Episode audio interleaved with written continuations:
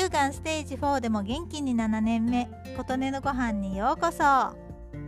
大晦日となりました。お正月準備に忙しい方お休みモードに入って年末年始を楽しんでいる方といろいろだと思いますが皆様いかがお過ごしでしょうか？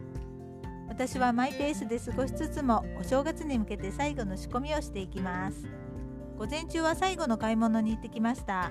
東京にいた10年以上31日にスーパーや八百屋さんに行くと戦場のような人混みでしたがいやー都会でないところに住んでいるってこんなに快適なのかということに感動でした。普段と変わらないか少ないくらいの人手でした。もうねこんなに快適なことを知ってしまうと都会には戻りたくなくなりますね。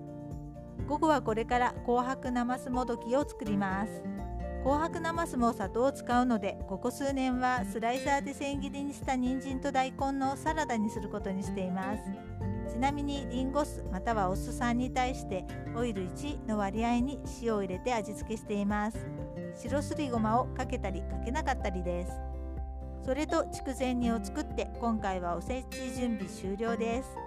補充の一つに筑前煮をもう一つに昨日今日で作ったものとかまぼこ伊達巻きを詰めます。それとお雑煮を食べるのが我が家の元日の定番となっています。今日の夕飯に年越しそばを食べますが私は揚げとネギでいいんじゃんという案ですが夫が天ぷら入れようよ派なので毎年天ぷらを買うか作るかで悩むことに。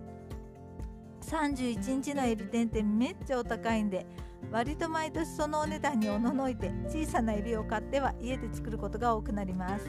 でも面倒なんですよね。そのエビ天も東京での価格と比べてこちらの方がリーズナブルです。あーパラダイスと思いつつそのエビ天を見ながらもっとリーズナブルなかき揚げを購入してきました。あと卵とネギを入れれば完璧でしょう。今回は天ぷらも揚げずに済むので割とのんびりとした大晦日になりそうです。かき揚げがジャンクなのでせめてもとそばは国産そば粉の二八そばの乾麺を茹でつゆを作ります。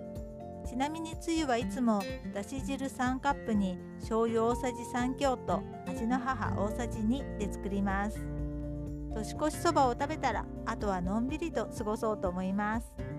今年も良い1年となりました。琴音のご飯も始めて8ヶ月が経ち私の拙い配信を聞いてくださった皆様にも感謝しています。ありがとうございました。